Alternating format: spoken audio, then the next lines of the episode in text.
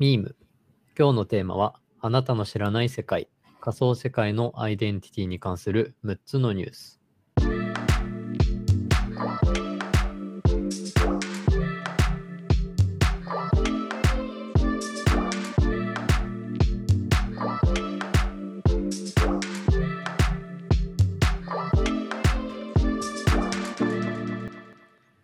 のポッドキャストは29がお届けするこれからのトレンドになるかもしれない海外のちょっとマニアックなトピックを紹介し時代の変化を感じてもらう番組です。今日のメンバーは佐藤健と吉岡と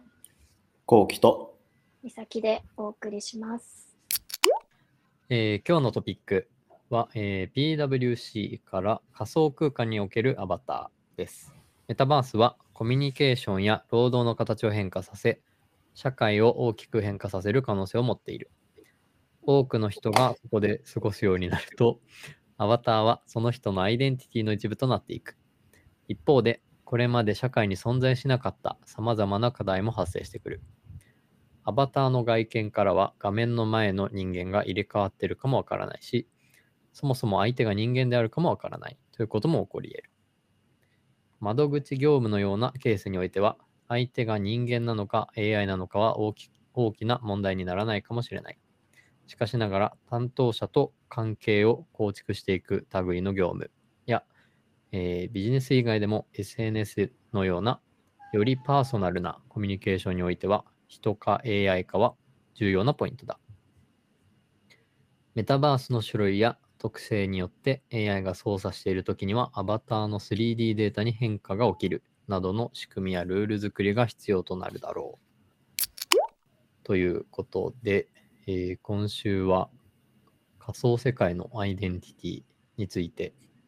考えていきたいんですけど、えーそもそもアイデンティティってなんだっけっていうところに戻りたいと思いますが、うんアイデンティティとは、えー同一性のこと、えーもしくは自分が自分であること、さらにはそうした自分が他者から、他者や社会から認められている感覚のことを指すんですが、えーなぜ今、仮想世界のアイデンティティにフォーカスしていくのかと言いますと、えーオンラインでつながる人々は現実世界と仮想世界でいくつものアイデンティティを手に入れることになります。で仮想世界でのアイデンティティは、えーいろんな意味で他のすべてのアイデンティティよりも優先されるだろうというふうに言われていて、えーその理由はというと仮想アイデンティティが残す痕跡っていうのはオンラインに永遠に残るからっていう理由が一つと、えーもう一つが、えーこれからの時代私たちのアイデンティティは、えー他の誰かのアイデンティティにも影響を与えるかもしれないからということだそうです。はい。ということで、この後5つのニュースを通してですね、バーチャルとリアルのアイデンティティにおけるバランスみたいなものを考えていきたいんですけど、最初に吉岡さんから何かありますか？いやいや、面白い、いや、面白いテーマというか、これから考えなきゃいけないテーマだよね。だから、本当にリアルとバーチャルが混同しちゃう人が出てくるぐらい、バーチャルの技術が上がってきてる、急速に上がってきてるっていうのが、このニュースの背景にあると思うんだけど、なんか、まあ、夢なのか現実なのかみたいなことって、なんか、朝起きた瞬間にあるじゃん。あれどっちなの？あーありますね。まああるじゃん。あれがもうめちゃめちゃ長く続いてたりとかするような感覚って恐ろしいよなと思うし、ああ夢でよかったとか、なんかそういうところがバーチャルとリアルって夢とその現実とはまた違うわけじゃん。うんうんうんうんそう、だからこれからそれぞれのこう振る舞い方みたいなものが決まってくる。決まってくるというか振る舞い方がいろいろと流動してくるんだろうね。流動して生き物のように変わっていくとは思うんだけど、それがどうなるかっていうのをこうみんなで話したいなと思ってます。確かに夢って考えると一気に話しやすくなるというか現実味が湧きますね。まあそうなんだけど、でもあれはさ、なんつうの、もう自分だけの完結するもんじゃ夢はね、みんなと共有するもんじゃないから、夢でどんなひどいことしても誰かにバレることはないけど、バーチャル空間はどんなひなんかひどいことしたら誰かしらに影響を与えることがあるから、うんうんうん夢だったら何でもいいけど、バーチャルだったら何でもいありなのかとかっていうところも、まあみんなで議論したいね。はい。ということで、5つのうち、えー最初のニュースですが、えーピッチブックから VR と AR がアイデンティティの概念を根底から変えるかもしれない理由ということで、えーこの記事で紹介されているパネルディスカッションではですね、VR と AR の現実的な進歩の見通しについてずっとお話されている感じだったんですけど、えーその中で仮想世界が物理的な領域に持ち込む、つまりその我々の住む現実世界に、え持ち込んでくる厄介な問題について懸念を表明したということです。で、え具体的には VR の技術が進化して高度なデジタルアイデンティティが作られるようになると私たちが互いに識別してで対人関係とか信頼みたいなものを確立する方法がなくなるかもしれないっていう厄介な問題ということです。えーなるほどね。はい。どうやってバーチャルの中でその人であるかってことを証明しづらいからこうなっちゃうってことなんだね。そうですね。なんか例えると、今、現実世界だと、パスポートとか運転免許証みたいな、そういう顔とか身分っていうのがしちゃんと国から保証されたものによって、そのお互いを識別することができますけど、バーチャルだとそれができないと。で、そういうバーチャルリアリティみたいなものがエンターテインメント以外のものの社会に深く浸透するにつれて、そういうアバターの背後に誰がいるのかとか、さっきもあったような、そのそもそも人間か AI なのかみたいなことがわからなくなると。で、そこに対してこの記事では、えーこの分野での信頼の仕組みを、えー構築することが必要だというふうに結論付けてて、まあだからそのバーチャル上でのその免許証みたいな、パスポートみたいなものを導入した方がいいんじゃないかっていう感じで終わっていましたね。なるほどね。うんまあ、ここはね、今のその、いわゆる Web3 の世界が解決してくれると思うんだけど、うんうんうん。信頼っていうものが、えー、といろいろな仕組みによって保証されていく、まあ、仮想通貨を作ってる仕組みと同じように人間の信頼も分散型で管理されるんだろうなとは思うんだけど、まあ、そういう仕組みの話は今日はそんな深くはせずにどちらかというとまずその個人が、えーと認証されなかったからこそ楽しかったまずバーチャルの世界っていっぱいあったよね。うん、そうですね。それは超わかる。超わかるよね後期なら。いや、なんか、なんか僕は悪いことしてるみたいですけど、なんかそこって、もはやなんか今もなんか個人特定できないじゃないですか、SNS。まあ、バーチャルを何とするかな気がしていて、まあ、そう仮想空間、仮想世界だとしたら、まあ、SNS もぶっちゃけバーチャルじゃないですか、仮想だし。うんまあでも、面を返せば現実である。どこまで行っても現実であるし、どこまで行っても仮想であるみたいな感じだと思うんですけど、なんかそこって多分、今ですら、この SNS 上ですら、なんか本人確認ってほぼできない状態であるのであれば、多分その本当に AR、VR のなんか例えばフルダイブ的な感じのものができたとしても、まあ多分そんなすぐにそんなものは多分構築できないし、どんどんどんどんいろんなものができていくから、それが拡散するにあたって、その拡散性を高めたいのであれば、そこのルールを厳しくしちゃうと多分拡散されないから、最初のうちは多分そんなもんないんだろうなと思ってて。で、だんだん多分それがこう充足されていって、割とこうオフィシャルとか、割となんだろう、その今のいわゆるこう我々が、なんだろう、国の中で生きていて、制度の中で生きていて、政府があって、役所があってみたいな感じで、そういうものがバーチャル世界の中にもできていったら、そういう個人が特定できる状態みたいなものも構築されていくんじゃないかな。じゃないとやばいんじゃないかなっていう。でも一方で、なんか、なんか抜け抜け道じゃないですけど、空間が多分いくつもあるから、そういう裏の空間みたいのがあって、そういうところでは一方でなんか今の SNS みたいな感じで裏垢みたいな状態のものも横行していくっていう、なんか二面性で走っていきそうな気がしましたけどね。なるほどね。うんと、そうね。そうだね。まあ、2, 2つあったね。1つはでもまあ、えっ、と、個人がその証明されるうん。っていうのは、これは間違いなくね、そっちに行くよ。えっ、うん、と、いくと思う。別にそれは ID とかそういうんじゃなくて、やっぱさっき言ってみたいに、その仮想通貨と同じ仕組みで、どっか中央が管理することはなくなって、うん。分散型でみんなの関係の中で、えー、とその信用が担保される時代になると。もうそういうシステムになるっていうことですよね。システムになるから、そっちだけの話をまずすると、えー、と要するに国がなくなる、なくなりかねないよね、今って。仮想通貨によって、国の通貨ってものがこう横断しちゃう通貨が出てきちゃったわけで、でうんその仮想通貨を、えー、と採用する国とか出てきちゃってくると、うんもうどこで稼ぐとかそういったものがもうなくて、仮想通貨っていう共通のお金が出てきちゃってるので、うんそもそもその国に所属するとかってことがなくなってくるから、そっち側のその個人ってものがどんどんどんどん際立つ世界にはなると。むしろ国とかそういったものからも、個人はもしかしたら抜け出そうとするのかもしれない。なんなら、バーチャル空間の中に国ができるかもしれないっていう。まあ、あの、皮肉だけどね、そういう国から外れて、また新しい、その、しがらみができる可能性は人間だからあるんだけど、うん。そう。ただ、あるん、あるけど、なんか、その一個、もう一個手前の、うん。やっぱその複数赤を持つとか、その人格の部分の話でいくと、複数赤持つとか、あとはネカマとか、うんあとあの後期が詳しいバビ肉とか、詳しくないっすね。あの辺のなんかことについてはどう思う？あの辺に関してその人格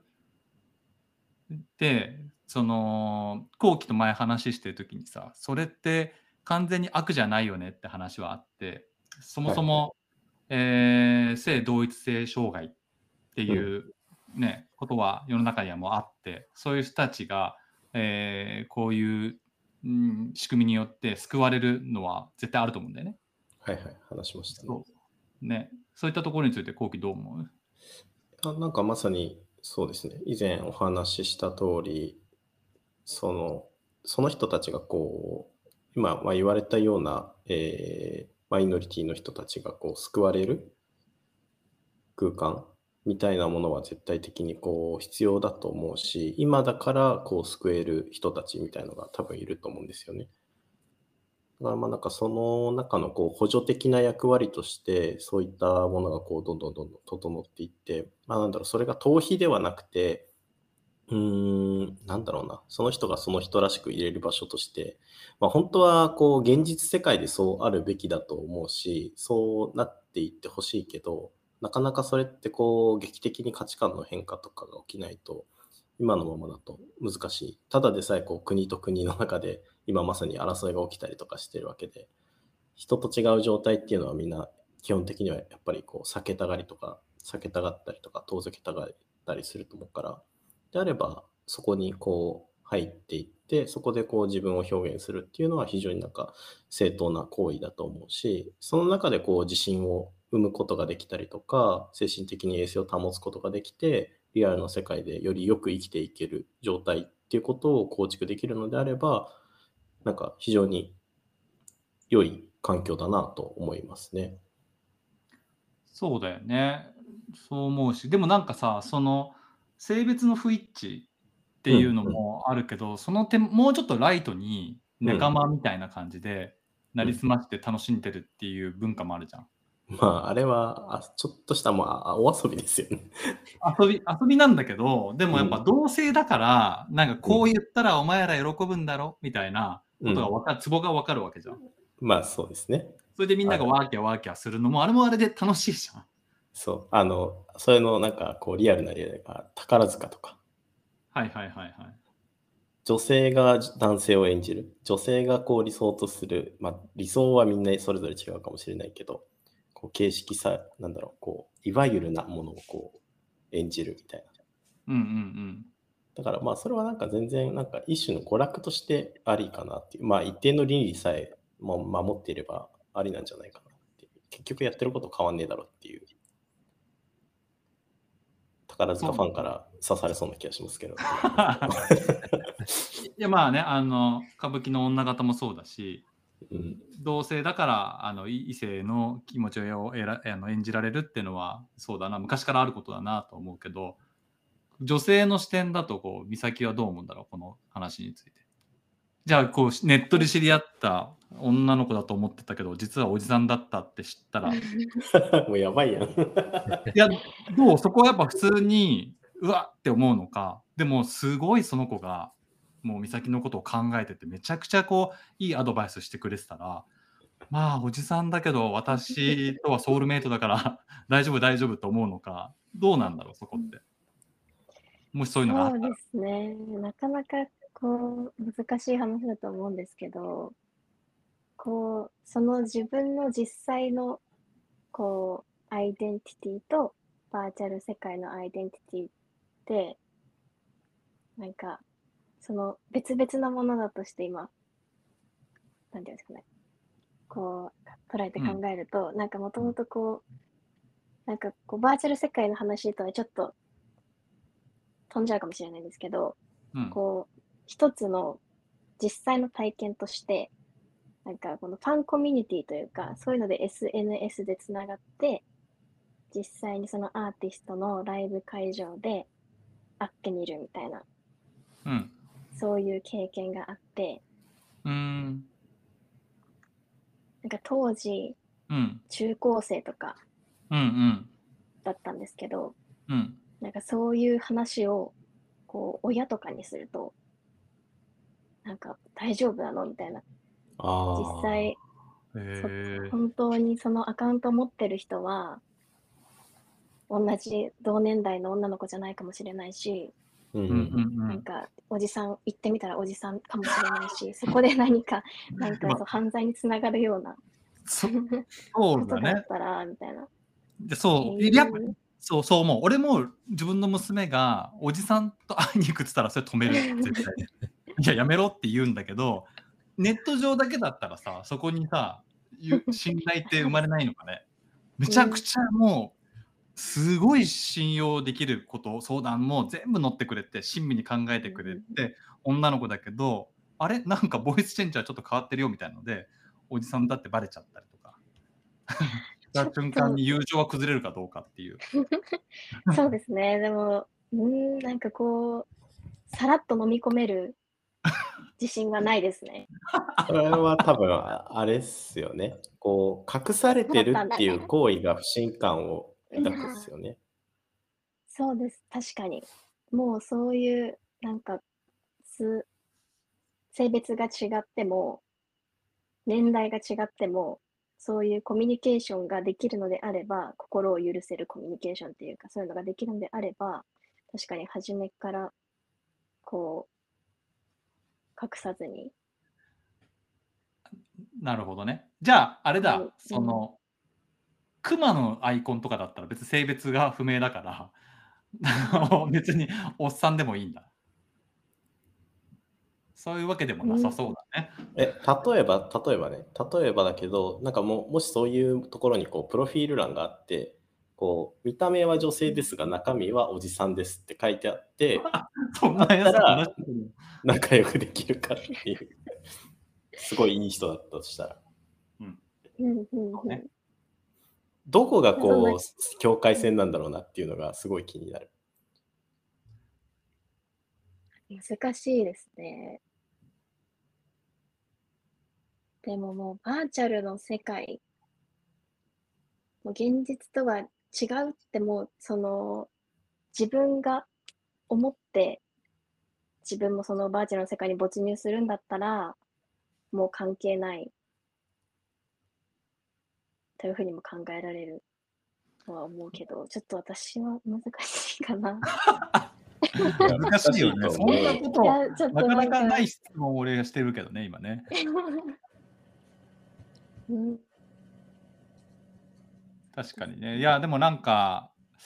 そこが、えっ、と、結構キーかなと思ってて、なんか、ね、リアルだったら絶対おっさんと友達にはならないんだけど、バーチャル上だったら何言えるし、なんかそういう映画とかもありそうじゃん。うんうんうんそう実はめちゃくちゃいいおじさんだったよとかっていうのででもそれが現実だとね実際怖かったりもするわけだからあのそんなこう全部は全部綺麗な話じゃないんだけどただバーチャルだからこそやっぱつ作られた絆みたいなものがもしこういうところにあったらいいなと思ってちょっとしつこく質問して,、ま、してしまいました。なんか確かにでも、こう身体的安全性が担保されてる状態っていうのは、こう距離感が近くなるとか、意外とこう話しやすくなったりとか、そういうことは全然ありそうな感じはしますよね。うんうんうんなんかそこは結構大事な気がする。なんか今聞いてて、そういう実際証明するときに、そのバーチャル側をどうするかで考えるんじゃなくて、なんか現実側の制度にも緩さを残すべきだなって思って、うん。というのも、その話を若干戻しますけど、例えば性同一障害の人とかがその身分解除をバーチャル上でしないといけないってなった時に、その政府からその現実世界で、じゃあこの性別で発行しますねっていう風になんかブロックチェーン上に載った情報と自分が本当にバーチャル上で生きてた性別みたいなものが分かれちゃうとなんかそれはそれでまた生きづらい世界になるなって思って。だからなんか現実の緩さもなんかバランスとして必要だなとか思って聞いてましたけど、どうなんでしょでそうだよね。現実の制度によって管理されてて便利なんだけど、それをバーチャルに持ち込む無粋な感じもするよね。う。うん。うんうん。いや、安全とか安心とか管理だったら絶対制度をそのまま持ってきて、もうまさにミラーワールドみたいに、バーチャルなんだけど、現実の世界をそっくりそのまま映してるとかっていうのだと、いや、バーチャルの言ってる意味ないやんけってなっちゃうから、何この息苦しさってなるんで、うん、うん性別とか年齢っていうのはもうなしにしたいよね、バーチャルはね。まあ、そのバーチャルの空間の役割が何なのかっていうところに結構寄りそうですけどね。寄りそうだね。そうだね。今は割とゲームの延長だったりもするけどさ、うん。それが。そう、でもそれが今さ、例えば、えっとメタがやってるさ、あのサービスとかだったら、そこで会議しましょうって話してるわけじゃん、アバター使って。うん。うん。そうでそうした方が、Zoom とかよりはコミュニケーション取りやすいよとは言ってるけど、そうなってくると、よりリアルな関係がバーチャルの世界に入ってくるんでね。うん。うん、うん。うん、やっぱバーチャルとリアルの混同っていうのは生まれてきてどう、どういう混ぜ合わせ方なんだろうとは思うよね。うん。なんか、あーでもさっきも言ったけど、こう隠されているっていう状態が、こう、結構心理的負担になるんじゃないないかなっていう、楽な部分ももちろんあると思うんですよ。あの、ポジティブな部分と、何かこう、決定的な、えー何かを決めないといけないとか、そうなった時に、その人の身分が開示されていないとかってなった時に、その人のことを本当に信頼できるかって言われた時に、まあ、結構怪しい。僕だったらちょっと考えちゃうと思う。うん、うん、うん。うん逆にまあ、ちょっとこう、ラフなこう相談であったりとか、そこの何か決定をするぐらいであれば、まあ、隠されていることで逆にポジティブにこう、うん、まあいいかなみたいな感じでこう決めれたりとかするし、なんかその2つの側面があるっていう、この隠されている状態っていうところも結構大事な気がするっていう。ちなみになんか、ちょっと前見たんですけど、最近 ZKP っていう技術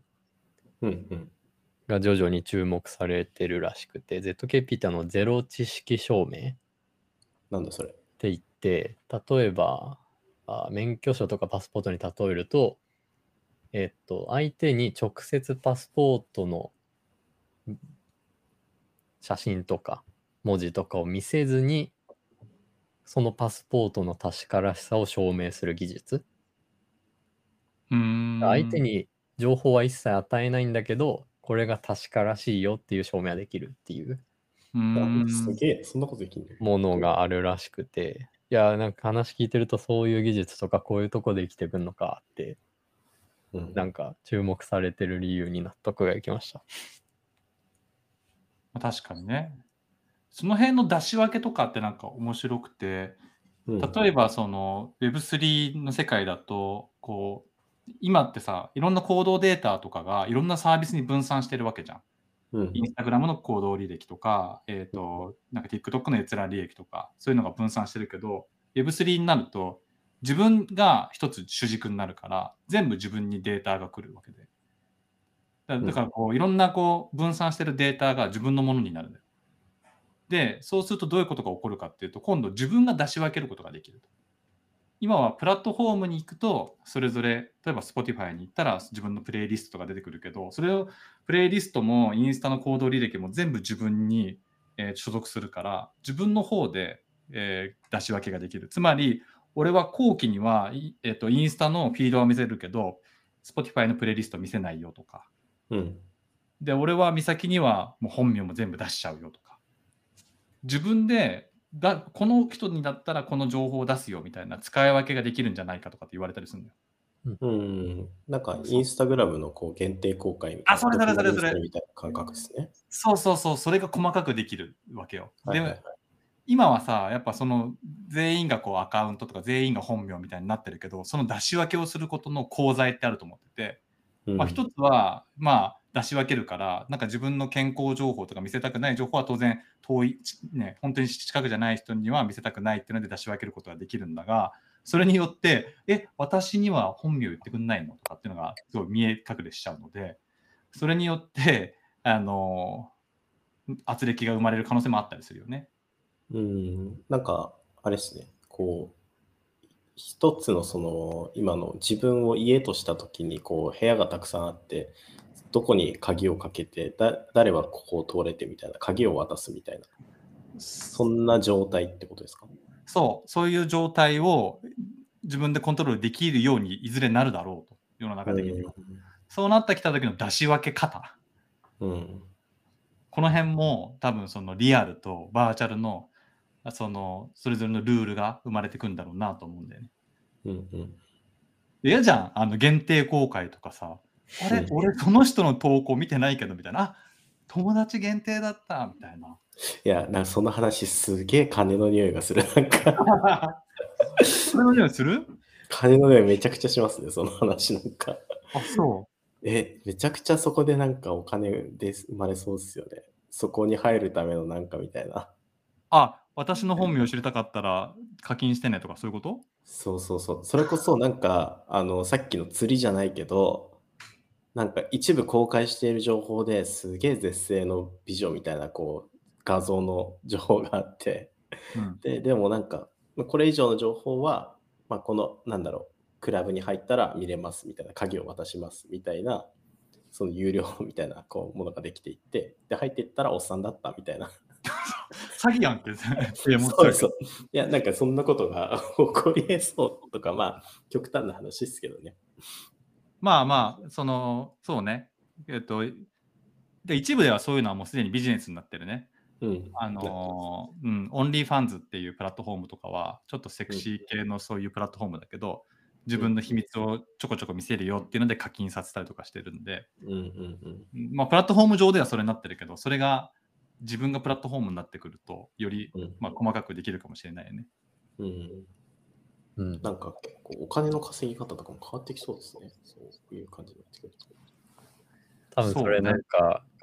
自分が発行してるトークンの何パーを何ヶ月以上保有したらとか、そういうめんどくさい、またまた情報を取られるような条件になってきそうだなって。そのお金だけが取られるわけじゃないっていう。うん。うん、そうだね。そうね。だから、そう、トークンとか出てくると、まあ、関係をコントロールもしやすいからね。うん、それによって、いろいろと細かくできるんだろうけど、でもなんか思うのは、さっきコウキが言ってた、なんか隠す隠さないっていう概念がバーチャル上ではナンセンスな気はしてて。うんうんうんうん。そう。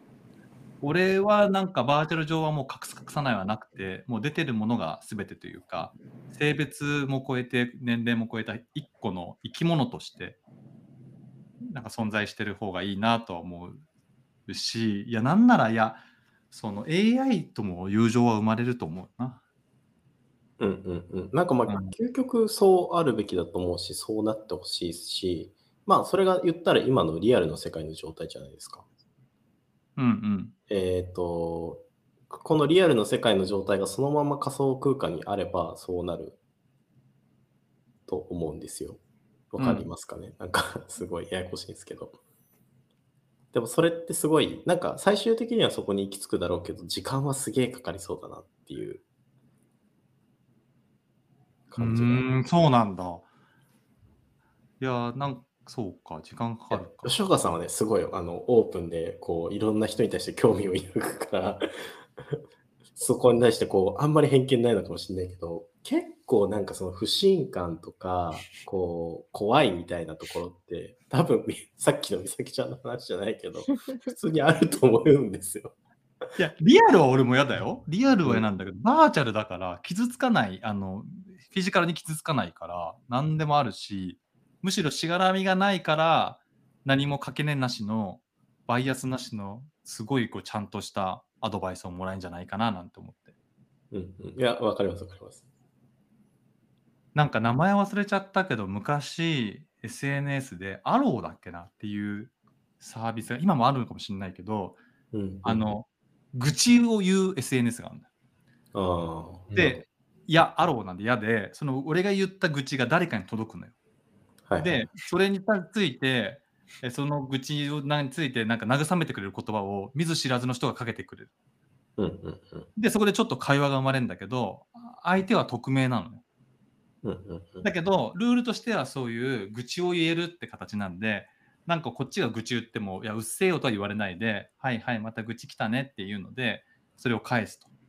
で、愚痴を言う方もすっきりするけど、やっぱ人の気持ちを救うって、実はストレス発散になったりするから、うん見ず知らずの人の愚痴を聞いて、慰めの言葉を与えるっていうのも、実はやってる方も楽しかったりする。うんうんそう。そう考えると、人ってなんかこう、愚痴りたいし、人をなんか助けたいし、相談に乗ってあげたいし、助言してあげたいっていうことを知らず知らず勝手にやる生き物だとするならば、なんか関係のない中での相談ゲームみたいな会話とかって結構生まれるんじゃないかなって思っちゃうんだけどね。うんうんうんあ全然成り立つと思います。成り立つと思う。それなんか最近 SNS の広告でよく見るあのグラビティってやつに似てますね。知らない。どういう？あれ見ません？なんかいや、全然俺出てこない。ターゲティングされてないのかな。そうだと思います。いやなんか Z 世代が使う SNS みたいな感じ。年齢年齢で切り捨てられてるってことですか？いや、こっちだからね。俺俺と一緒だから。のなんかそういう打ち出し方でなまさになんか夜中眠れないような時にそういう不安とかそういうのをなんかチャット形式で打ち明け合うみたいなそういう感じ。楽しそうじゃない？そういうのって。うんちょっと面白そうですけど。面白そうだよね。実際マジでやってみあの面白いから。俺もアローってやつ サービスチェックでやったけど結構終電で帰ってくたくたの時になんかちょっと嫌なことを王様の耳はロバの耳みたいな感じでうんつぶやくと、そうすっきりするしなんか会話が弾んだりして面白かったよ。うーん。ちょっとやってみます。おじゃあ里天は俺派かな？こえ？う いやいやいやあのか壁を感じないバーチャルだからこそ真の友情が芽生える派。いや、結構僕、あの、興味があったら何でもかんでもやる派なので、そうかもしれないですね。ああ、そういうことね。はい。2つ目のニュースは、えーバーチャルリアリティポップっていうところから、えーバーチャルリアリティにおけるアイデンティティとコミュニティっていう記事から抜粋したものです。えー今までオンラインゲームや SNS などで関わっている人には、現実世界では直接影響を与えなかった。しかし近年ではソーシャルメディアがお互いの交友関係に、交流関係に与える影響が見え始めている。えー以下2つの例をちょっと見ていきたいと思うんですが、え2つのサービスですね、を見ていきたいと思いますが、1つ目がアルトスペース VR っていうもので、えーこれは最も古いソーシャル VR アプリの一つというふうに言われております。でこのアプリで最も本格的な交流っていうのは、えっ、と、まあ、その VR アプリの中のコミュニティリーダーが、えー特定のトピックに関するミートアップ。まあ、これはそのオンライン上で集まったりする感じのことをミートアップっていう言うんですけど、ミートアップを開催するイベントと連動していることというふうに言われています。で、このミートアップに有名人を招待して、えーイベントの企画とかパフォーマンスを行ったりもしたそうです。で、その VR の空間の中にバスケットボールコートとか、そういうなんかパフォーマンスを楽しめるようなものとかも用意されていて、いたんですけど、なんかこのアプリ内、ミートアップセンターデザインって言われるものの中で、反社会的行動の蔓延によるうんコミュニティができるっていう問題が申告したというそうです。うん。もう一つのサービスが VR チャットっていうもの。うんで、これはユーザーが自分のアバターと、えっと、自分が住みたい世界を自由に設定できるんですけど、そこの中では制限なく公共の世界に入ることができて、遭遇する人々のアバターのコピーを作ったりとか、まあ、そういうことに関して柔軟性がありますと。で、しかしながら欠点として、仮想世界と現実世界が互いに、互いに不調和な多忙な環境になることが挙げられていて、ここでは、えっと、この VR チャットの中では実際のガイドラインがなくて、えー多くのユーザーによって推奨、奨励されている否定的な社会的行動がある。まあ、そういう良くない行動が流行っているらしくて、そういう親密なつながりを見つけるのは困難なのかもしれないというふうに紹介されていました。はい。うん。で、はいこの2つ共通してるのは、なんか反社会的行動の蔓延とか、そういうことがお勧めされてたりとか、だと思うんですけど、なんか以前にも、えっと、AI に対する虐待が増えてることとか話しましたよね、なんか。うん。なんかそこら辺と一緒に考えると、こういう、そういう反社会的な行動が蔓延していることに対して、まあこれは自由な、なんかアイデンティティの表現であるみたいな風に放置するのか、それとも、いやいや、バーチャル世界だからといって何でもしていいわけじゃないよっていう風にルールとか制度みたいなものを導入すべきなのかっていう風なのがちょっと気になったんですけど、皆さんどういうお考えなんでしょうか？バーチャルがゆえに嵐がすごいってことね。うん、そうですね。何後期いや、なんか、まあ、ルールは絶対必要だろうなと思いつつ、なんか世界中には、なんかルールがちゃんとあるところもあれば無法地帯もあるから、うん結果的になんかそういう状態になってくるんじゃないかなっていう。どんなにルールを作っても、まあ、守らないようなコミュニティがどう頑張ってもできちゃうみたいな感じですか？うん、そういう空間、まあだからその AR、VR 空間ってこう多層的にできていくと思うし、うん横にも縦にもどんどん広がっていくから、深深いところにはそういう空間がもしかしたらあるかもしれないしっていう。その空間があの今はリアルなこう土地とかそういうところで僕ら生きてるけど、それがなんかその仮想の空間の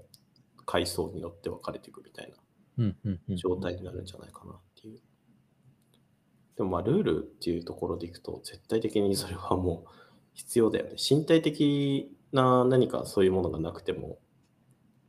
何かそのアバターをは例えばだけど破壊するとか、うんうんうんうんまあそれってほぼそれに近いものだと思うしなかなかそれはなんか容認されるものではないんじゃないかな。それがなんだろう、こう人間がその空間に近づけば近づくほど、そのアバターが自分のこう一部であるっていう認識にどんどんなっていくと思うから、って思ったけど、うんどうでしょう？まあなんかまさにいくらルールはあれど、なんか戦場ではいろんな悪いことが横行してるみたいな、なんかそんな感じですよね、きっと。うん、どこまで行ってもそれはあると思う。なるほどね。でもまあ、なんだろうな。これ聞いてて思ったのは、子供たちが公園で遊んでる時みたいなのを思い浮かんで、みんなでわーわー遊んでる中で、せっかく作った砂山とかを壊す男の子とかはいるんだけど、そう、でもその子の周りにやっぱ友達がいなくなっちゃうんだよね。散るから。うん。だから結果、まあ、是正されて嵐があるコミュニティは、まあ、過疎化が進むんだろうなと思って、バーチャルに来る人がいっぱい増えてって、結局みんな居心地がいいところに行くんで、嵐がないところにみんな行くよなと思うから、まあ、始まりだからこういうのが目立つだけで、まあ、後期みたいにずっとなくならないんだけど、でもそういうところには人寄らないから、いちいちそこに行く必要ないし、バーチャルだったら。うんうんうん、だからまあ、はい、はい、はい、はい、荒らしてますね。以上、みたいな感じがするけどね。今の YouTube のコメント欄ってまさにそんな感じで、もう超いたちごっこ状態なんですよね。うんうん。うんどこのコメント欄見てもスパムがあって、嵐がいてみたいな。うん。なんかそれ、いい加減どうにかできないのかなと思ったりするんですけど。いやそれこそなんかブロックチェーンとかで全部データ取れれば、うん。確かにやらなくなるのかもな。どうなんだただなんか一定のなんだろうな、こう、悪い行為じゃないけど、何かこう、そこにこう発散をしている人たちみたいなものはいるわけで、うん。それがなんか度が過ぎたものじゃなければ、まあ、少しは見逃すべきなのかなとかも思ったりはしたりしなかったり。まあ、ちょっと濁しておきます。まあ、でも、いいよ、美咲どうぞ。すいません。吉岡さんがおっしゃってた、その砂場の話で思ったんですけど、なんかそういういじめとかパーソナルな話になると、そういういじめっ子がバーチャルの世界でいじめられる側の体験をして、なんかそれが現実世界で、こうリハビリじゃないですけど、相手の気持ちがわかることで、そういうなんか一つの教育っていうか、そういうのに活かせる可能性もあるかなっていうふうにちょっと今思いました。めっちゃスパルタやん。なんかもうトラウマとして植え付けて、これいけないことだったんだなみたいな。トラウマまでさせるんだ。なかなかひどい仕打ちをされるわけですね。やっぱりこう、ね、相手の立場に立たないとわからないと思うんで、そういうのって。そうね。だから、はい、極端な話だと思うんですけど。まあまあ、でも、AI、い1対 AI とかだったらなんかありえるなと思って、え AI をなんかこう自分のストレス発散の場所で使うとしたら、AI 側がそれを見越した上で、声掛けで、その相手をこう改善させるみたいなプログラムとかはありえるなと思ったけど、うん。バーチャル上でいろんな人がいる中でそれをさせるとなると、なんか結局はいじめられる側っていうのを作っちゃってるから、うん。なんかこう、こう結局 先送りしてるだけやんけっていうか、なうん、またちょっと違うかなとは思うけどね。そそうですうだからある一人をなんかその、えーリハリハビリというか強制するみたいなことはあり得るかもしれないね。うんうん、と思いましたよ。ただやっぱりまあなんつったらいいんだろうなこうルールってすごい極端な話言うとその守れない人のためのものなわけじゃん。要するに、えちょっとこう意識が低い人たちのためのものだから一番いい状態っていうのはやっぱルールなくてみんながみんな自立する組織だと思うんでそっち側に行くと思うんだよね。行く中でその自立できなくて荒らす人はいるんだけどそれはやっぱ自立する人がどんどんどんどん増えていけばそれによって淘汰されるとは思う。絶対一部は出てくるんだけどそうやっぱみんながみんな一人一人がちゃんと自立した気持ちを持ってればいずれそういう社会にはなり得るぐらいの仕組みは出てきてると思いますけどね。3つ目のニュースが、えービジネスプラス IT というところから、えーメタバースで現実世界よりも気楽にというニュースです。我々が住む現実世界っていうのはなんか自分たちでどういう意見を持ってもいいっていう、えーそういう自由が担保されてる反面、なんか他人の価値観とかそういう正義も受け入れなければならないと。そういう状態建前だらけのコミュニケーションみたいなものはすごく生きづらくて、息苦しくて。で、その一方でなんかメタバースとか、まあ、バーチャル世界っていうのはなんか、もうフィルターバブルの果ての果てみたいな、もう、もう自分の思い通りの世界みたいなものを作り上げて、そういう気楽な世界っていうんですかね、にこもれうん。るみたいなところがいいところ。で、えーで、で、なんか今まで、その現実世界で、えーっと、なんでしょう、そう十分にというか、その自分の心のままに、そのやりたいようにというか、活躍できていなかったような、その障害を持っている方とか、えー病気にかかっている方とか、で、なんか、リアルよりもバーチャルの方がパフォーマンス上がるよみたいな人とか、そういう人にとってはなんかバーチャル世界ってすごく気楽でいいよねっていうのが、この記事で言われておりました。なるほどね。いい、面白いね。いや、なんか、子供を育ててて思うのは、やっぱなんか、本当にそいつの純粋なやる気みたいなものとか、楽しみみたいなものを伸ばしたいとかって思ったりするから、うんなんかベタバースで自分の快適な眉作って、その中にこもれみたいな、そういう時間で、なんか自分の好きを見つめるみたいな、そういう使い方をなんか思ったけどね。うんうんうんうんなかなか現実世界だとさ、ブレーキかけちゃうわけじゃん。アクセルしか踏まなくていい世界なわけでしょ、これって。そうですね。そう、それってなかなかできない体験だから、そういうのができるって面白いなと思って聞いてたよ。うん、だし、まあ、俺俺個人もリアルでいろいろと苦労、気苦労するなら、メタバースの世界はやっぱ気楽がいいよね。うん、うん確かに。うん、同意。なんかバーチャル空間の中でもしがらみとか制度とかにはとらわれたくはないって思っちゃうから、でもそこにこう、対、えー、と AI とかじゃなくてリアルなその人がいる状態だと結局またしがらみだから、もう何でもできる。とりあえず AI, AI とかがいて、まあ、対話はできるけど、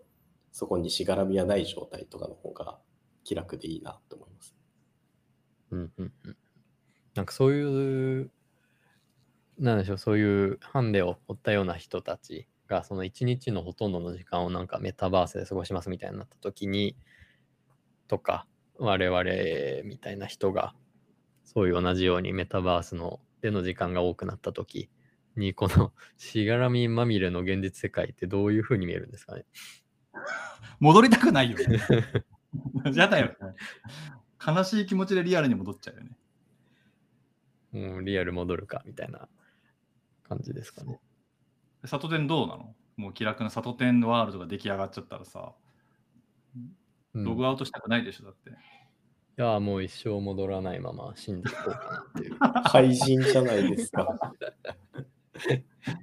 戻る理由がないもんね、だってねい。や、そう、そうなんですよね。ない、ないんですよ。戻る理由が。いしこ幸せなわけだからね、そっちはね。や、だからもう、こもって、いや、なんか、現実はもう天敵とかにつないで、もうこもりまくって、で、現実があった記憶を消去するみたいな。そういう映画あったよね。もう、なんかマトリックスの逆みたいな。うんそうね。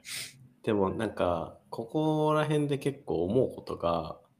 我々はなんか身体を持って生まれてきてるじゃないですか。だからどこまで行ってもその身体性っていうものはついてくるものであって、身体的にこう満たされないとか、えーその現実の自分がこう認められない状態のままいくらそのバーチャル空間でこう満たされていこうがどこかで多分すごい空虚な状態とかになっちゃうんじゃないかなもしくは今の佐藤店が言ってたみたいにすげえどんどんどんどんそっち側にのめり込んでいっちゃうっていう、まあ、ある意味それがこう逃避っていう行動だと思うんですけどそういうことになっていってしまうからやはり何かこう現実世界でのこう充足感っていうのは必要ではあるんだろうなっていううんうんなんか今僕たちがこの時代に生まれてるからこそだと思うんですよ。ここから100年後の人たちは多分全く違う状態だと思うんですけど、我々はなんかこう身体的なところでのこうコミュニケーションがずっと、まあ今リアルとしてあって、そのバーチャル空間にいきなり入れって言われて、で、そこにこう入っていったとしても、多分そこだけでこう充足することは完結はできないんじゃないかなっていう。ね、ちょわかるよっとの苦しさって大事ですよね。大事だと思う。く苦しさも大事だけど、いや、普通にすやっぱ健康な体にしかこう健康な精神は宿らないから、不健康になっちゃうから、うんそうすると、なんかやっぱ満たされない気持ちが出てくるというか、そもそも頭おかしくなっちゃうかもしれないんで、やっぱ健康であるってことはやっぱ大事なんでね。うんううんんそういうこうやっぱ身体性後継の絶対切り離せないから、魂だけになるわけじゃないから、やっぱ体を動かさなきゃいけないし、ご飯食べなきゃいけないし、うんうんめね、自分でこう治療しなきゃいけないからで、そうなると絶対離せないわけだからね。そうですね。そう。それをなんか作業的にバーチャルな空間で遊ぶためにご飯食べて、バーチャルな空間で遊ぶために鍛えて、よしとか言ってバーチャルな空間に飛び込むみたいな、そういうことだったらあり得るんだけど、うんうんうんうん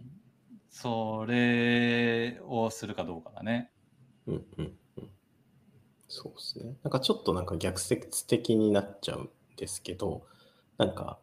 逆もまああるかなと思ってて、それはどんな人たちかっていうと、こう、もう、えっ、と、正直こう、もう先が長くない状態の人たちとか、こう体に対してこう、例えば、まあ、もう自分では歩けないとか、あとは、まあ、究極言ってしまえば植物状態であるとか、そういう状態の人たちは、その身体的にこう、もう満たされない状態で、えー満たされない状態でっていうのは少し語弊があるかもしれないですけど、こう、満足の状態ではない状態だと、現実の世界では満たされない、充足されない状態であるから、そういう人たちがこう仮想の空間で自由に動ける体と自由に見ることができる目とか五感を持つ状態ができたら、すごいこう、なんか素晴らしい状態というか、こう、感動であったりとか、その人が本来得ることができたであろうものをこう、体感できるとか、最後の大事な時間を、なんだろう、健康な状、まあ仮想的な状態ですけど、健康な状態で家族とコミュニケーションが取れたりとか、そういうことでなんかこう、救われる人たちっていうのは一定数いるだろうし、なんかそういうところで生かされると、ここの技術ってすごいいいなって思ったりはしましたね。めっちゃいいね。本当に。うんだから、あの、末期がんの患者の人とかね、どこどこ最後行きたいよとか、うんうんうん。家でご飯食べたいよとか、まあ、あれってのは最高にリラックスした状態でいたいってことだと思うけど、うんそれができるわけだからね。うん、うんそれはめちゃくちゃいい使い方だと思うよ。うんだメタとかはさ、その、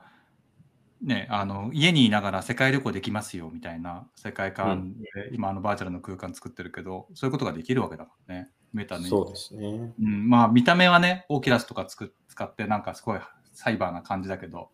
でもやっぱ家族で、ああ、こういう、あい一回ヨーロッパ行きたかったんだってことがみんなでできるわけで、うんうんそう、それは残された人にとってもとってもいいから、いい使い方だし、そういう使われ方はこれから増える気はするね。うん、なんかそういうこうなんだろう究極の選択の状態だとそういう何かこう機械をつけるとかちょっとのなんか違和感とかも多分どうでもよくなると思うんですよね。うん、いや、どうでもよくなるよ。些細なことだと思うよ。うん。それがなんかこう一個のこう転換するポイントなんじゃないかなと思ってて、うん。う。うんん、なんかそういうのが今後どんどんどんどん持ち込まれることによって僕たちのこう世界の中にそのバーチャルっていうところが入り込んでくるんじゃないかなっていう。そう思います。納得。え4つ目のトピックは、えー、Ideas for Good から、えーメタバースに登場したホームレスのキャラクターということで、えーっと、まあ今話してたように自分の好きなように世界を作り出しちゃうと、なんか現実で起こってるような深刻な問題に目を背けることにつながってるんじゃないかっていうような疑問から、えー起こった運動で、えっと、フランスの15万人の市民からなる非営利団体のアントラージュと、えー広告代理店の TBWA パリが、えっと、共同でやったプロジェクトで、えっと、内容はですね、メタバース内に初めてホームレス状態にある登場人物、ウィル、ウィルを誕生させたということで、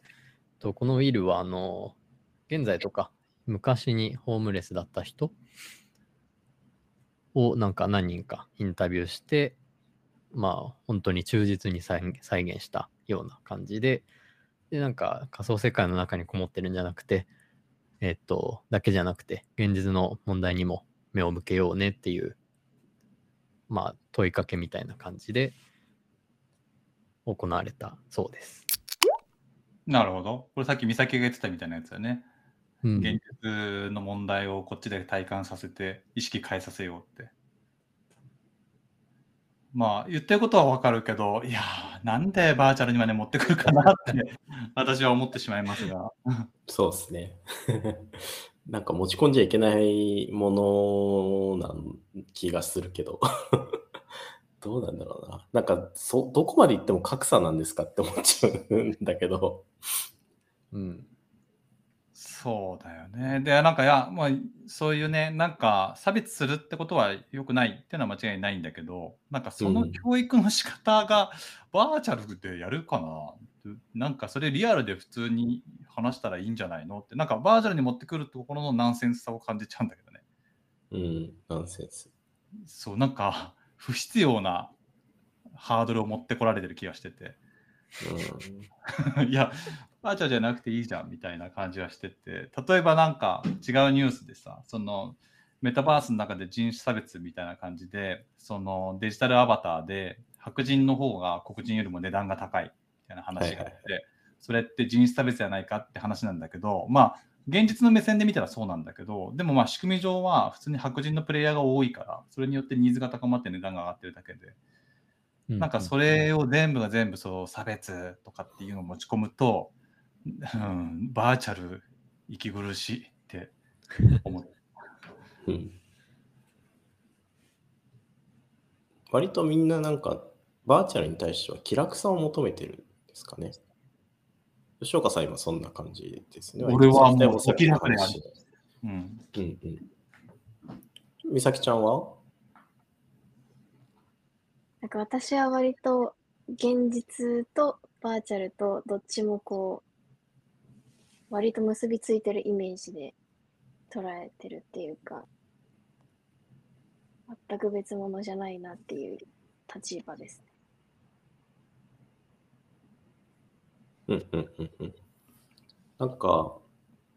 現実の世界もさ、すごい、なんだろう、リアルなリアルの部分と、リアルだけど、ちょっとこう、なんだろう、離れた、なんだろうな、そういうところから離れてる部分。例えば、まあ、極端な話をすると、仕事と、なんだ、こう、プライベートな部分みたいな。なんか、仮想空間でもなんかそういう、こう、場所がこう分かれていくみたいな状態っていうのができてきそうな気がしていて多分これがこう生活の中に浸透していったら多分そのリアルな部分も必要にはなってくる気がしていてただそれだけだと多分生きづらいしその仮想空間にいる意味って何なのってなっちゃうからその分プラスで面白いところこう気楽な部分ができていくかそもそもその仮想空間に求めるものっていうのはえーっと、なんだろう、こう欲求を満たすところみたいな感じになっていくとしたら、その楽しい部分、気楽な部分だけが残っていくのか、何が残っていくんだろう、何でこう構成されていくんだろうっていうところがすごい気になりますね。ちょっと皆さんどう考えるんだろうっていうのが気になる。ホームレスの問題に関しては、えっと、結構、いや、個人的にはなんかいいんじゃないかなっていう立場えー、で、それも何かっていうと、その、バーチャルでの教育に使うならいいんじゃないかっていう立場。で、なんか残念ながら、その、ホームレスの人たちって多分メタバースで自然に見かけることってほとんどない。いや、可能性が高いじゃないですか。うん、だし、その、なんか現実で、その例えば教室とかに連れてきて、なんか、まあどこでもいいですけど、その、実際に話し合って理解を深めるというようなことをしようって思った時にもなんかいろいろな問題が起こるような気がしていて、うん、だからそれだったらなんか結構拡散できるメタバース上に持ってきて、持ってきてって言い方は悪いですけど、連れてきて、その学習の一環としてその、なんでしょう、その価値観を深めるためのなその交流に使うみたいな感じなのはいいんじゃないかなというふうに思ってるんですけど、うん、うん、うん。うん。うんなんか教育的側面っていうことだよね。うん、そうですね。なんかいろんなこう壁がない状態でそれがこう、なんだろう、届けることができる状態がそのメタバースの空間だからっていう話かな。そうですね。なんか現実で同じことをやろうとするときに、いろいろ、いや、これだからダメだっていうふうに言われるような反対意見がメタバースだと、上だとなんかそんなに気にならないんじゃないかなっていううんうんうん。ようなさん。がずっと首をひねっているんですが い。や、なんだろうね。いや、ウイイレやってもやっぱサッカー上手くなんないみたいなもんでさ。い ややっぱね、バーチャルと現実違うからなっていうのがずっとあって、やっぱ一時情報に触れないと人の気持ち変わんねえんじゃないかなって思うのがあって、前もこのミームで話したの、ヒューマンライブラリうんああ。あのね、ちょっと補足すると、えーそういう多様な人と直接話せるって、人を貸し出すっていうので、いろんなこうひ日常では会えないような人たちと会える場所をライブラリーって形で提供するって話があったけど、あそこでホームレスの人と喋るっていうのは、俺は教育としていいと思うんだけど、うんうんうんうんそう。やっぱそれはだって現実にあるし、ホームレスはいるし、そういうと現実の話の中でホームレスの人と話したらいいんだけど、バーチャル上で無理やり作られたホームレスと話したとて、いろんなことがこう AI で作ら使われたとしても、やっぱね、ウイイレでサッカー上手くならない説 と一緒になっちゃうな。うんうんで机上の空論状態。そう。まあ違うんだけどね、スポーツとゲームだから全然その身体的なこう筋トレにはなんないから、気持ちはもしかしたら変わんのかもしれないが、私はアンチサトテン派です。まあでもなんか変わるきっかけにはなるかもしれないですけど、なんか現状、今の段階でそういうことやってもどうかなとは思なるうんですで例えば後期ゲームとかやっててさ、うん。なんかそういう、あそういうゲームだったらまあどうかわかんないですよ。ゲームという認識をしている状態だったら難しいあそうなんだ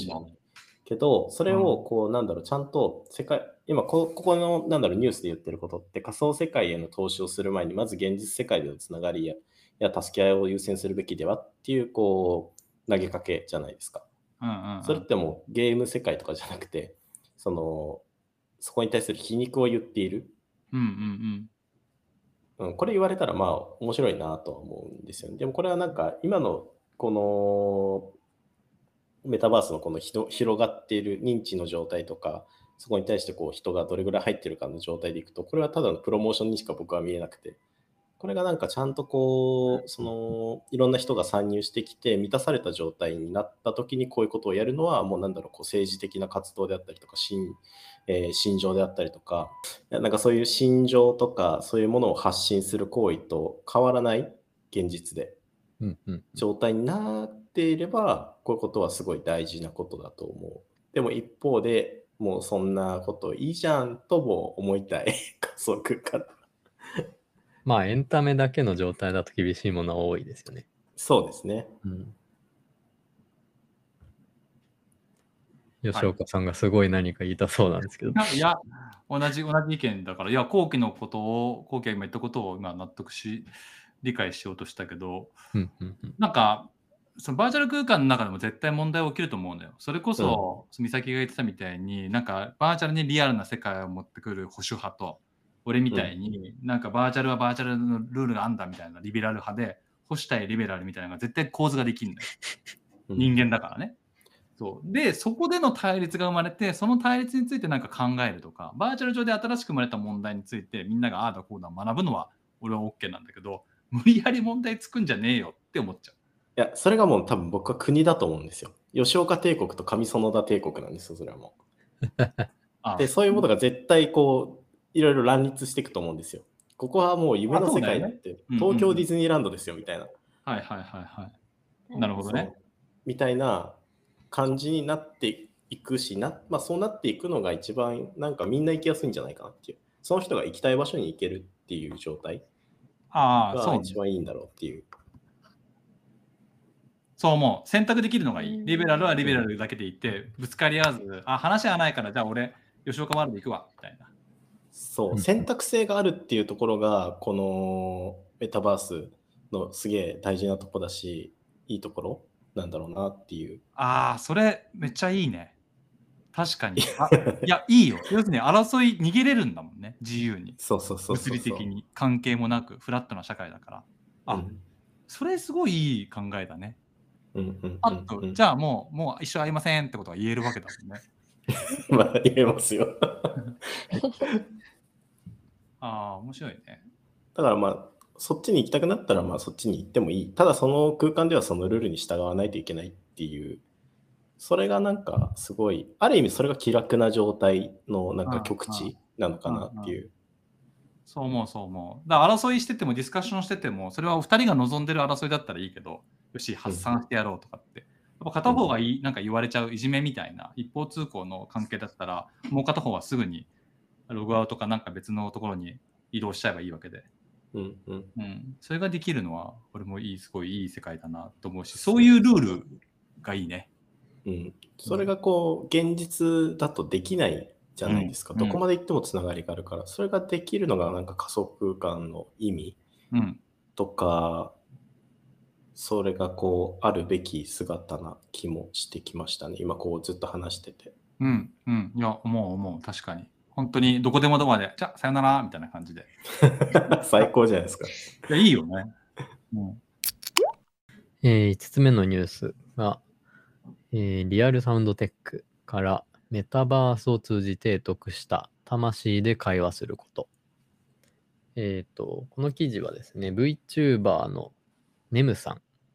のインタビューを抜粋したもので、で、えっと、この記事の中で語られてたのは、えっと、まあ、大きく3つあって、1個目が、なんか、えっと、バーチャルな人格として、なんか日本人だとその VTuber とかソーシャル VR ユーザーとか、なんかそういうもの、存在はなんか世界から見るとなんかすごい異質なんじゃないかっていうところから始まって、で、それなんでかっていうとなんか西洋圏とか、えっと、一神教の国、特に、だと、なんか神の前では一人の人間であれっていう考え方がすごく強くて、なんかいろんな自分、いろんなアイデンティティの自分がある自分っていうのを認める考え方がもともとあんまりないんじゃないかっていうふうなことが言われて。いましたと。で、二つ目では、えっと、メタバースに長くいると、相手の年齢とか、まあ、外見とか、そういう、まあ、デモグラ情報みたいなものがそんなに気にならないようになってくると。で、そうするとなんか、若い人から何かを教わるとか、そういうことに対して、抵抗感みたいなものがなくなって、なその、相手のその年齢とか性別とかに関係なく、相手の知識とだけコミュニケーションができることがすごくいいと言われてましたと。で、最後なんか総括して、こういうふうに相手の知識とだけコミュニケーション、純粋なコミュニケーションができるっていうことをなんかこのメタバース界隈では魂で会話するっていうふうに言われてるらしいですね。超絶同意するんだけど、これ。もうもう深深く、もうなんか泣けるね、このニュース聞くだけでな。魂で会話するって、うん、含めてだけど、いや、これよ、バーチャルな世界でやるべきことはと思うよ。うんうんやっぱバビリンもさ、認めようよ。どう？あ、こうきどああ、なんか今はバミ肉の話も出ましたけど、なんかそういう人たちってこう、うーん、なんだろう。きうん、これもちょっと語弊があるかもしれないですけど、現実の世界でのこう疎外感とか生きにくさとかをこう感じてる人たちが割とそこにこう参入していってる部分とかがあるのかなと思ってて、自分がありたい自分の姿とか、そういうことを作ることができたら、こう、自分の本当のこう心の中の一番奥底にあるような言葉とかを発することができる。現実にいる自分だとその言葉を発することができないみたいな状態ってあると思うんですよ。自分自身がないから。ただまあそういうこう、まあ、VTuber 的な感じで、そこにこう自分をもう一つ持つことができたら、まあ、さっきの魂じゃないですけど、こう本音をこう話すことができる。で、本音と本音で対話ができる。その上っ面じゃない、建前じゃない状態の自分を体得得できるというか、取得できる状みたいな感じなのかなって。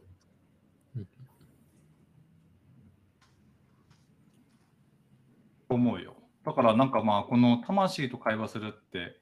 いわゆるなんかこうソウルメイトみたいなもんじゃん。うんうん考え方としては。うんめちゃくちゃ深いところで分かり合えてるみたいな話だったりすると思うから。うんそうね。だから、あの、すごい分かりみが、分かりみがディープです、これ。わかりみが深いと言ってください。造語をさらに造語にしないでください。いや、なんだろう。いや、そう、いや、これだよ。これを目指すべきだよ。だから、なんつったらいいんだろう。サードプレイスであるべきだと俺は思うんだよね。こう、うん別のものであって、もうスタバなんかサードプレイスじゃないの。サードプレイスはね、メタバースにしかないよ。ブルーボトルとかね、サードプレイスじゃね、あんなのって。ちょっと意味が違うんじゃ意ない味が違うけどね。意味が違うんだけど、やっぱ第三の世界をね、作った方がいいし、それなんかいろんなしがらみがない中で喋れるっていうところの美しさうんをすごい感じるんだけどね。そそう。で、それが本当になんか国もまたいで、で、実はなんかそこで会話してたら、実はなんかわかんないけどね、ロシアとウクライナの人だったとか、うんうんうん。そうそういう表っ面は喧嘩してるけど喧嘩っていうかもう戦争してるけどそうでも人と人で話すとちゃんと分かり合えるみたいなものっていっぱいあって、まあ、まあ今もすでにそうで SNS 同士でねそういうのつながってるけどでもなんか魂で会話したらねちゃんと救われるものがあるっていうかそれをしたい、まあ、全てが全ていいいいことが生まれることじゃないと思うんだよね。魂で会話するからひどいこと言われたりとか嫌な気持ちもなったりするんだけど。うん。うん、でもなんか魂でいるいられるっていうかしがらみなく純粋に自分だけの気持ちでいられるっていうのがなかなかないと思っててリアルな世界は。特に、うん。SNS とかによってもう本当にね自分の情報出さなきゃいけないから自分が自分でなくなってるというか自分が他人モードになっちゃってるのが今世の中だと思うんで。うん。そう。だからこそ魂で会話するっていうことはもう俺はそうしたいな。なんか、うん、この話って結構、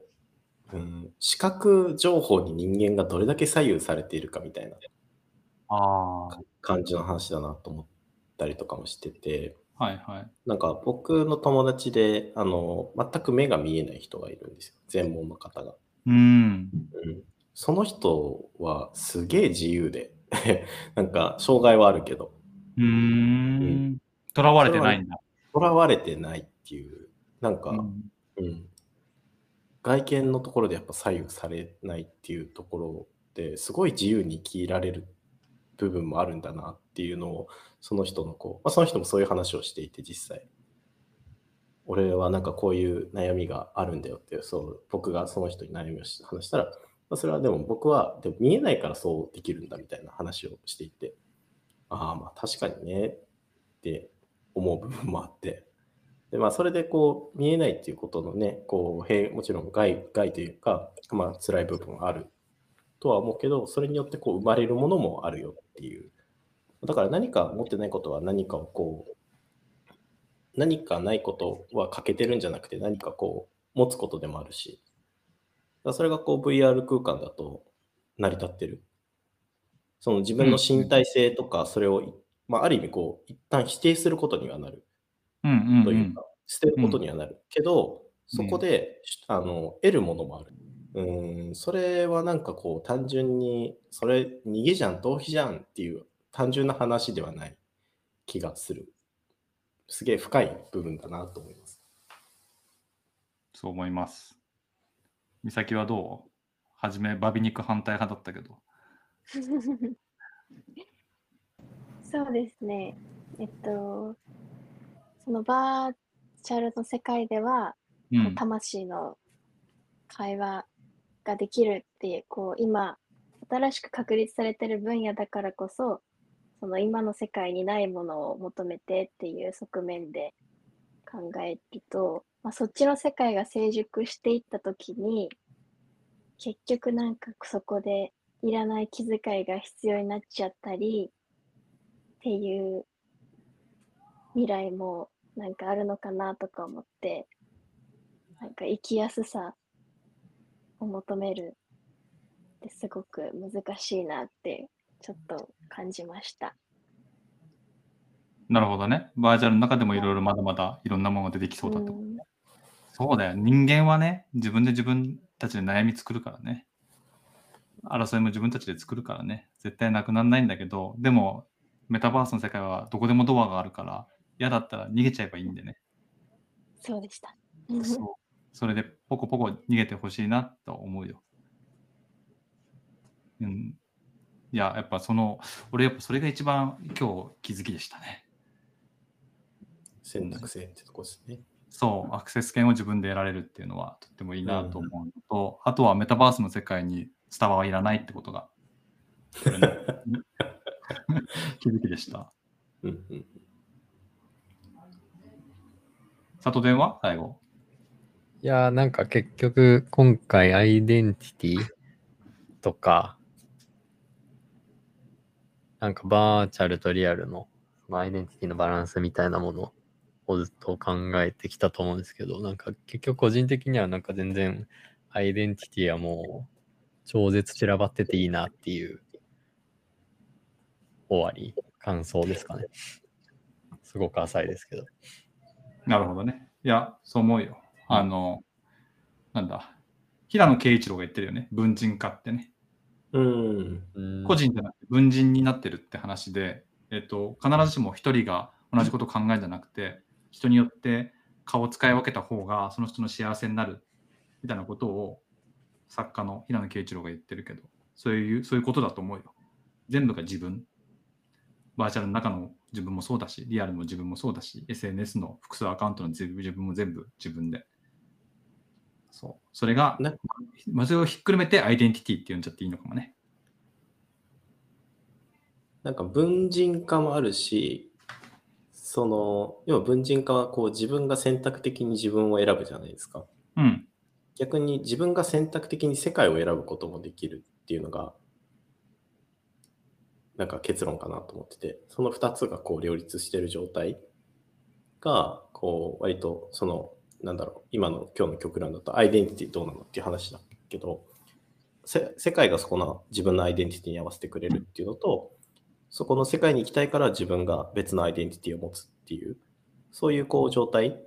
が、なんか割とフラ、なんだろう、ベーシックになってきそうな感じがしますね。ということで、えー今日のテーマは、あなたの知らない世界、仮想世界のアイデンティティに関する6つのニュースでした。ザ・ミームでは、世界のちょっとマニアックなトピックを定期配信しています。